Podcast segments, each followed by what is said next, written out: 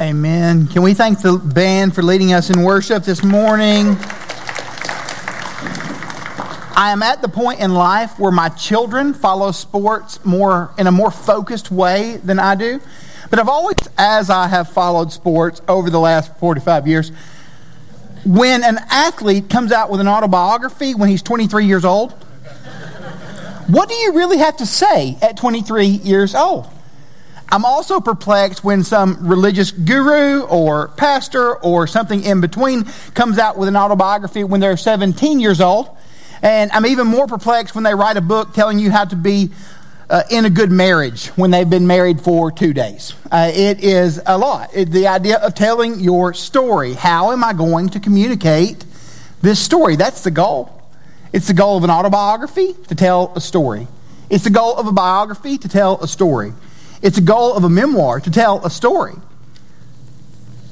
It's a goal for those who are writing these books to tell their story as best they can. Who gets to tell your story?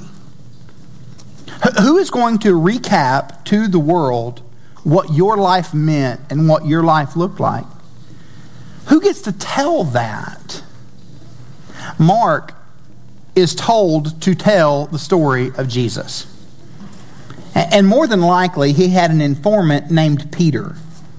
If you have interacted with church in any way, shape, and form over the years, you, you, have heard of Peter. He had really high highs and he had really low lows. He stumbles his way through the entirety of the story, and he'll have moments where he declares, You are the Christ, the Son of the living God, when Jesus asks who everyone says that he is. And you have low lows when he will say things, and Jesus will tell him that he is the devil, which is never a positive uh, way to reinforce someone. He has a really low low when he denies the person of Jesus the notion of this story is something that we as a church family have been walking through for a good period of time now, on and off since October the 21st of 2021. The story of Jesus as told to us by Mark, who was more than likely informed by Peter. And the very beginning of the story of that Mark tells about the person of Jesus is in chapter 1, verse 1, where it reads the beginning of the gospel of Jesus Christ, the Son of God. That's a pretty emphatic way to introduce the main figure of your story. And we, as a group of people, as a church family, have walked through Mark's gospel. And as we walk through Mark's gospel, we've gotten to see Jesus declare who he is over and over and over and over, uh, actively interacting and interrupting the rhythms and patterns of death and declaring to the world that there is hope on the other side. And then we see Jesus over these last few weeks together. We, we watch Jesus move toward his death. We watch as other men act toward him. We watch as sinful people crucify him.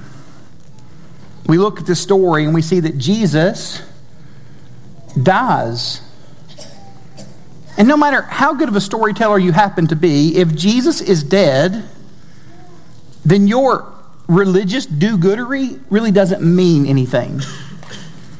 If Jesus is dead, you being hopefully obedient to him and showing up in places like this, whether it's here or where you live, if you're a guest with us, it has no merit, it has no value. If Jesus is dead, it doesn't matter where Peter and the other disciples are at the end of Mark's gospel. It doesn't matter where you are on this Sunday morning. If Jesus is dead, then all of this, all of this is just silly. And the notion of us getting together and, and trying to sing along is nothing more than really a karaoke gathering. If Jesus is dead, this doesn't matter. commentator, theologian by the name of Carl F. Henry said this about the person of Jesus that Jesus planted the only durable rumor of hope amid the widespread despair of a hopeless world. Mark chapter 15, picking up in verse 40, just to let us know the scenario Jesus was crucified, and he is dead. Not almost dead, he is dead, dead. There were women watching from a distance. Among them were Mary Magdalene, Mary the mother of James the younger, and of Joseph and Salome. In Galilee, these women followed him and took care of him. And many other women had come up with him to Jerusalem. These were people who had aligned their lives with the hope that is Jesus. They weren't exactly sure as to what he was doing or why he was doing it. They just knew that there was something that was emphatically different about this Jesus. And the way that he was choosing to interact with their world was different than the people who they had given authority to. This Jesus did not just say how to act, he showed how to act. Jesus did not just say that death was a problem, he said that he could tell death to go away. This Jesus, in a world that was scared to death of demons, would tell demons to stop being there. In a world full of disaster, this Jesus would tell disasters to cease. That is who Jesus is. And these women are aligned with Jesus. Verse 42, we, we meet another person in the story. When it was already evening, because it was the day of preparation, that is the day before the Sabbath. Joseph of Arimathea, a prominent member of the Sanhedrin who was himself looking forward to the kingdom of God, he came and boldly went to Pilate and asked for the body of Jesus, which is sort of strange because Jesus has been crucified as if he is a traitor, someone who has uh, really spat in the face of the government, and no one should really ever want to bury Jesus. There should be no care or concern for the body of this Jesus. There is no desire whatsoever to meet the needs of the people who loved Jesus. But Joseph, many believe, was at least in some way aligned with the kingdom message of Jesus. And many believe at this point he was a, a disciple of Jesus, just in secret. He'll make that public later. He wants to take the body of Jesus and bury him. Pilate was surprised that Jesus was already dead, and summoning the centurion, he asked him whether he had already died. He was shocked by this. 45. When he found out from the centurion, he gave the corpse to Joseph. And after he bought some linen cloth, Joseph took him down, he wrapped him in the linen. Then he laid him in a tomb, cut out of rock, and rolled a stone against the entrance to the tomb. Mary Magdalene and Mary, the mother of Jesus, were watching where he was laid. More than likely, this was a family tomb because that's how tombs worked at this point in history. And, and you would put the body in the tomb to decompose. It, it's on a shelf uh, about waist high, very similar to what I have here without the iPad. Longer. And when the body would finish its decomposition, you would take the remains, the bones which were left, put those in a jar, put them on the shelf for the next person who passed away. But the thing is, people don't usually die in convenient ways. So you had to make sure that the scent that was there was not overwhelming when someone else would go in to deal with the body. You had to make sure that whatever the stench was not overwhelming, that it was t- not terrible. You, you had to do certain things that these women would do. And everyone at this point is going through the motions of being faithful to this Jesus who was. When Sabbath was over, Mary Magdalene, Mary, the mother of James, and Salome, they bought spices so they could go and anoint him. You would go in, you would make sure that the linen had stuff on it to keep it from smelling. Because after all, death is never convenient, and whenever someone would come into a tomb, they would be overwhelmed by this terrible stench. Very early in the morning, on the first day of the week, they went to the tomb at sunrise. And they're asking one another this question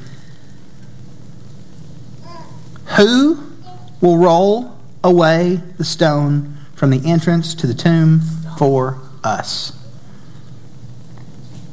Who's the strongest of us? Will there be anyone there to help us? The guards won't help us. Maybe they're flexing and comparing muscles the way that my sons do who is going to help us? So even in this moment, we're dealing with death and we're responding to death because, after all, death is something that each and every one of us are going to have to respond to. And you have Joseph, who we met just a few moments ago, who has responded to death by dealing with the body of Jesus in the best way that he can. And here, these women, these faithfully obedient women, are going to the tomb of Jesus to continue to at least honor this person they trusted, even though he had been convicted and crucified as if he were a criminal. Who will roll the stone away for us? Who is going to open the tomb? If Jesus is dead, our hopeful obedience it's not going to be enough. At best, it's sentimental. At worst, it's delusional.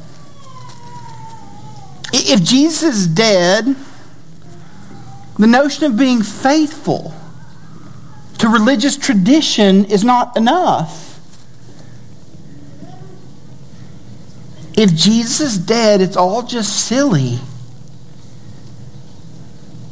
No matter how many pastels we purchase, no matter how many times we go and meet with a bunny dressed in 80s garments,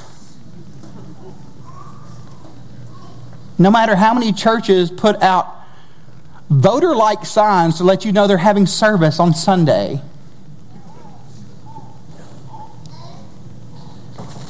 If Jesus is dead, it really all is worthless.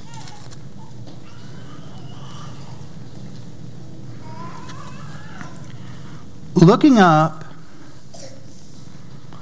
they noticed the stone Side note, which was very large, had been rolled away. Now, let's be clear. The stone being moved, that's not for God. It wasn't as if Jesus, who was dead, came back to life and said, Man, how will I get out of here?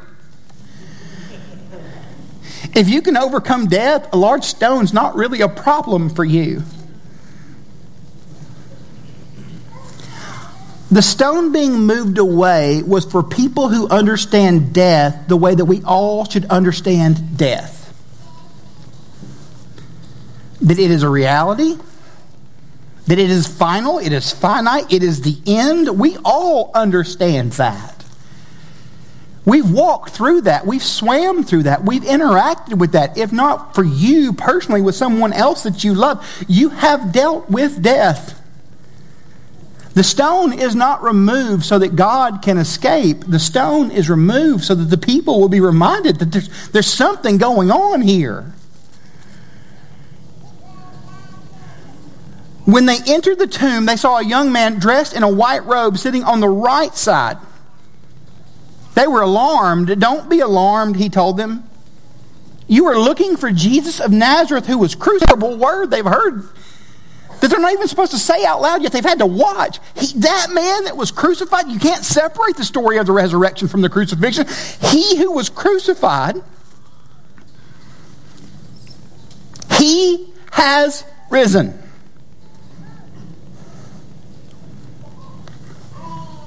We have it in three words he is risen. In the original language, it's one. It looks like this. This is the transliteration of it. It is egerthe. E G E R T H E.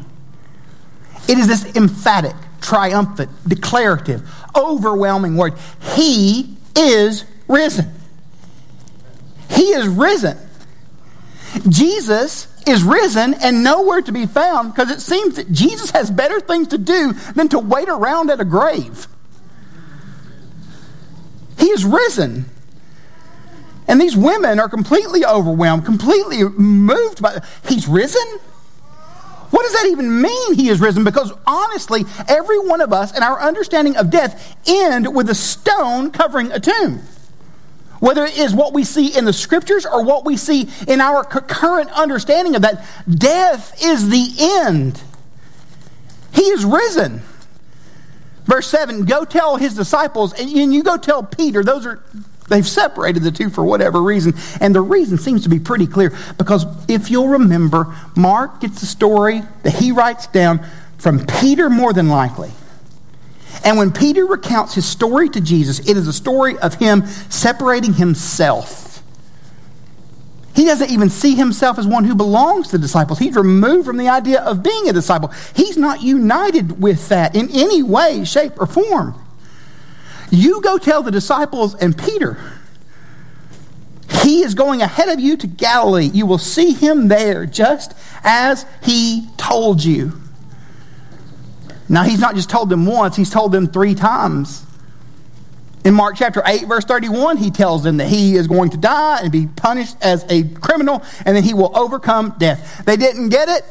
Mark chapter 9, verses 30 through 32, I will show it to you. Then they left that place. They made their way through Galilee, but they did not want anyone to know it, for he was teaching his disciples and telling them, The Son of Man is going to be betrayed into the hands of men. They will kill him. And after he is killed, he will rise three days later. But they did not understand this statement, and they were afraid to ask him. And then Mark chapter 10, verse 31, yet again, he's going to be raised from death to life. You go meet him there because this is what he told you was going to happen. I almost wonder if it's the tone of a mother or a father when talking to their children. I told you what was going to happen. I told you. I told you. But you've got Peter there who has divided himself from the story. Easter Sunday is unique because we get such a, we have more people in churches like ours on Easter Sunday morning. And we didn't even advertise we were having donuts. You just showed up and they were here.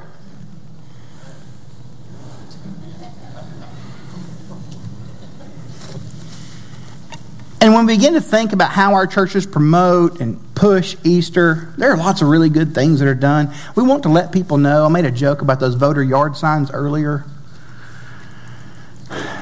As if the various churches in our area are running for council.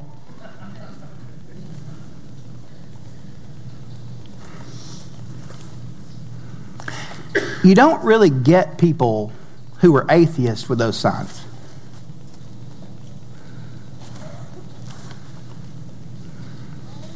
You definitely don't get devil worshippers.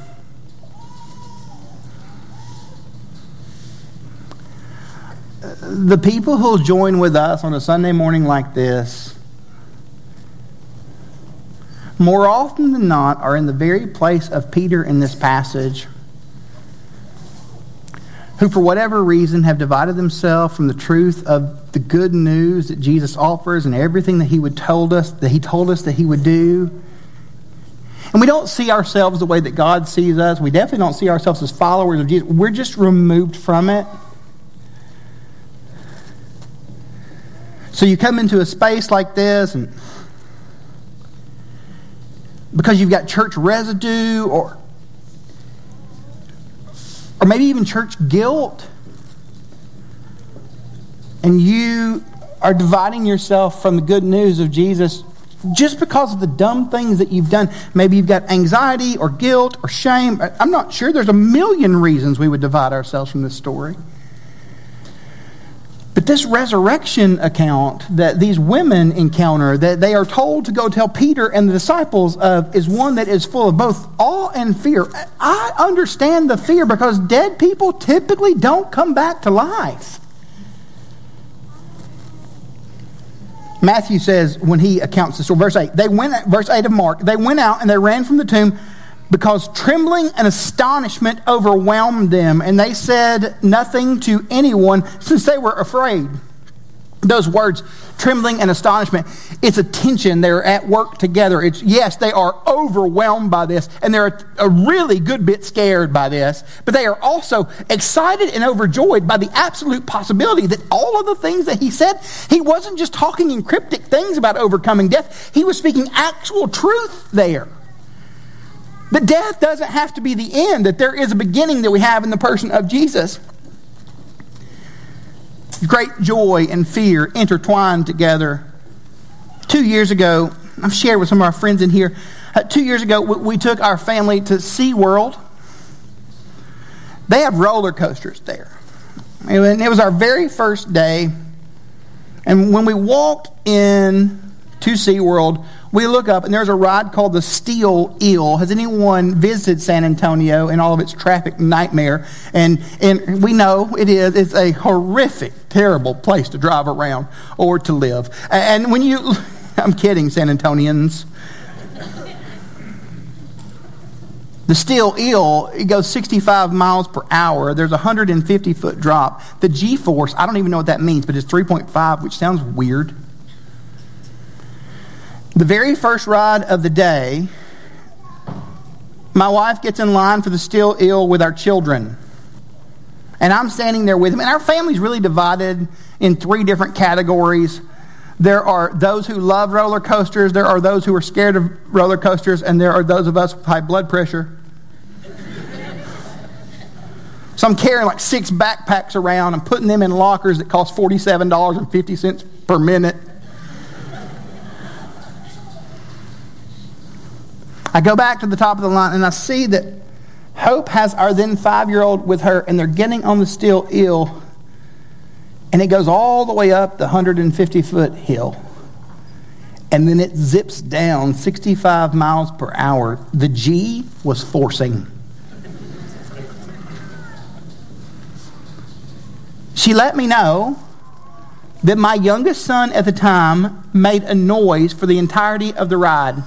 It wasn't woo, it wasn't awesome, it was unmortified. It was this eh, like he was a dying sheep. Eh. Joy and fear intertwined together.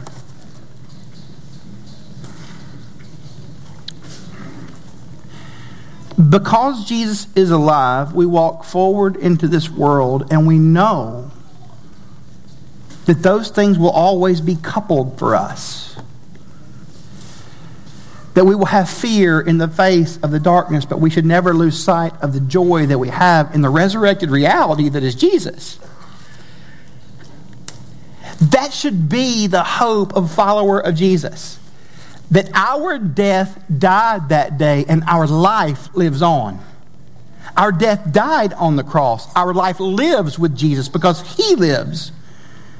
But sadly, we find that we have to we see this more often that we take Easter for granted. And we cease to be overwhelmed or flabbergasted by the inexplicable work of God in that a dead man was alive. What does it look like for God's people to take his kingdom and to run with that? Yes, this is hard. It's overwhelming. And to know that we're in that when we are in the place of Peter that he has not forgotten us. That he still speaks to us, that he still has a word for us, that he has not left us behind, he has not abandoned us, he is still for us, and when he's for us, nobody gets to be against us. That's the rules in Romans. That we've been given a hope. This Peter is such a unique character in the scriptures because there's a point for him where the living nature of Jesus is a reality that he cannot escape. He'll actually write this in 1 Peter chapter 1. He says, Blessed be the God and Father of our Lord Jesus Christ, because of his great mercy, he has given us a new birth into a living hope a living hope through the resurrection of Jesus Christ from the dead, and an inheritance that is imperishable, undefiled, and unfading, kept in heaven for you. So, for every believing person in this room who showed up because of donuts or yard signs or whatever, hear me say this. If you are looking at your walk with Jesus as something that has been watered down or muddied, Jesus doesn't see it that way. And he calls you to walk with him. Walk with him. Take steps with him.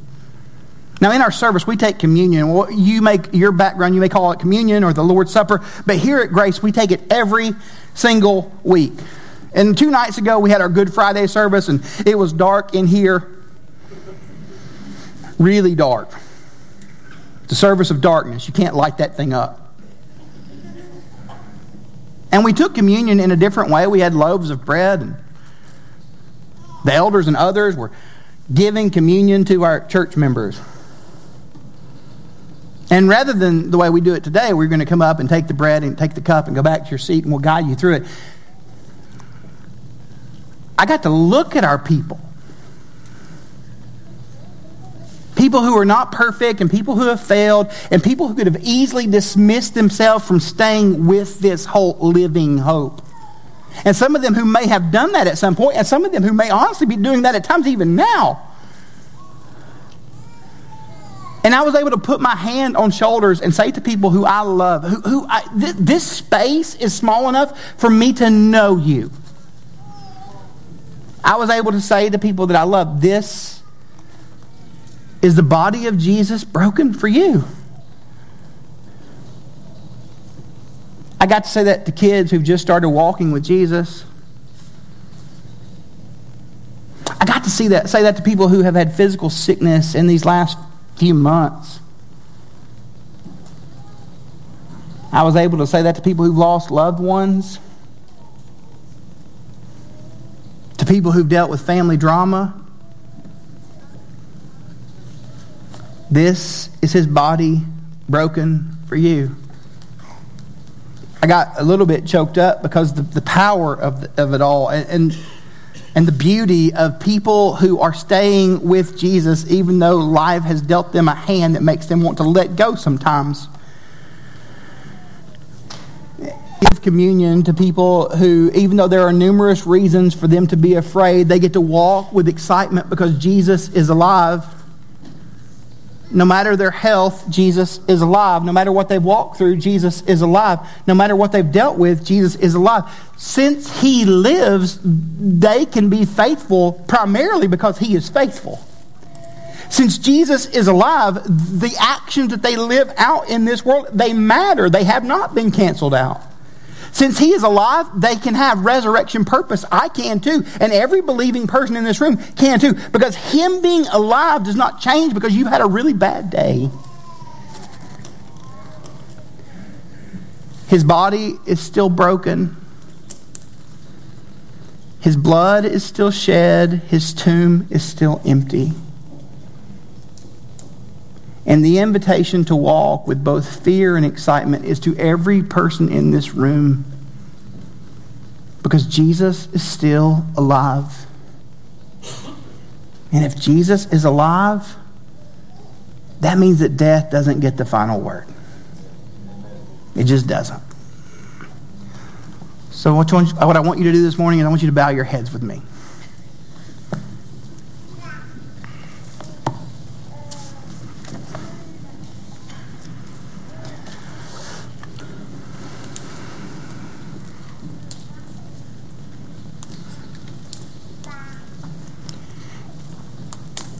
In a few moments, Jared is going to walk us through the distinct aspects of communion. But before we do that, I want to say a few things. One, if you're not a believer in Jesus, this is not for you. If you're not a believer in Jesus and you don't want to be a believer in Jesus and you just showed up because you care for a friend, that's awesome. We're glad you're here. Communion is for believing people. Because we are saying that his body is broken, his blood is shed and his tomb is empty. If you're in this space and you're not a believer, again, I would ask just don't take communion. If you got questions about it, I'm in the back of the room. I'd love to talk to you about those questions. If you are a believer in Jesus, I want to invite you to interact with the Lord before you jump up and take a wafer and take a cup of juice. Wherever you happen to be, could you just be reminded that He is alive and interact with Him because of that? Jesus, I believe that you are alive.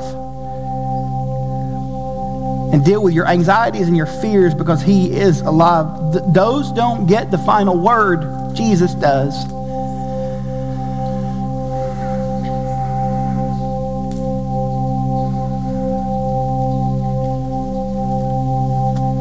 If you're in our space today and you, you, we're so glad you're here and you've not been here in a while and you just want to be prayed over, I'm in the back of the room. in the back of the room. I'd love to pray for you, to pray with you. If you don't want me to pray with you, we have some great church people here that would love to pray with you.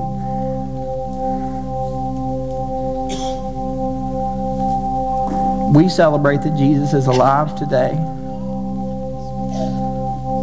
Would this be a day where believing people come together around that life with fear and excitement and walk into our world with the purpose that God has given.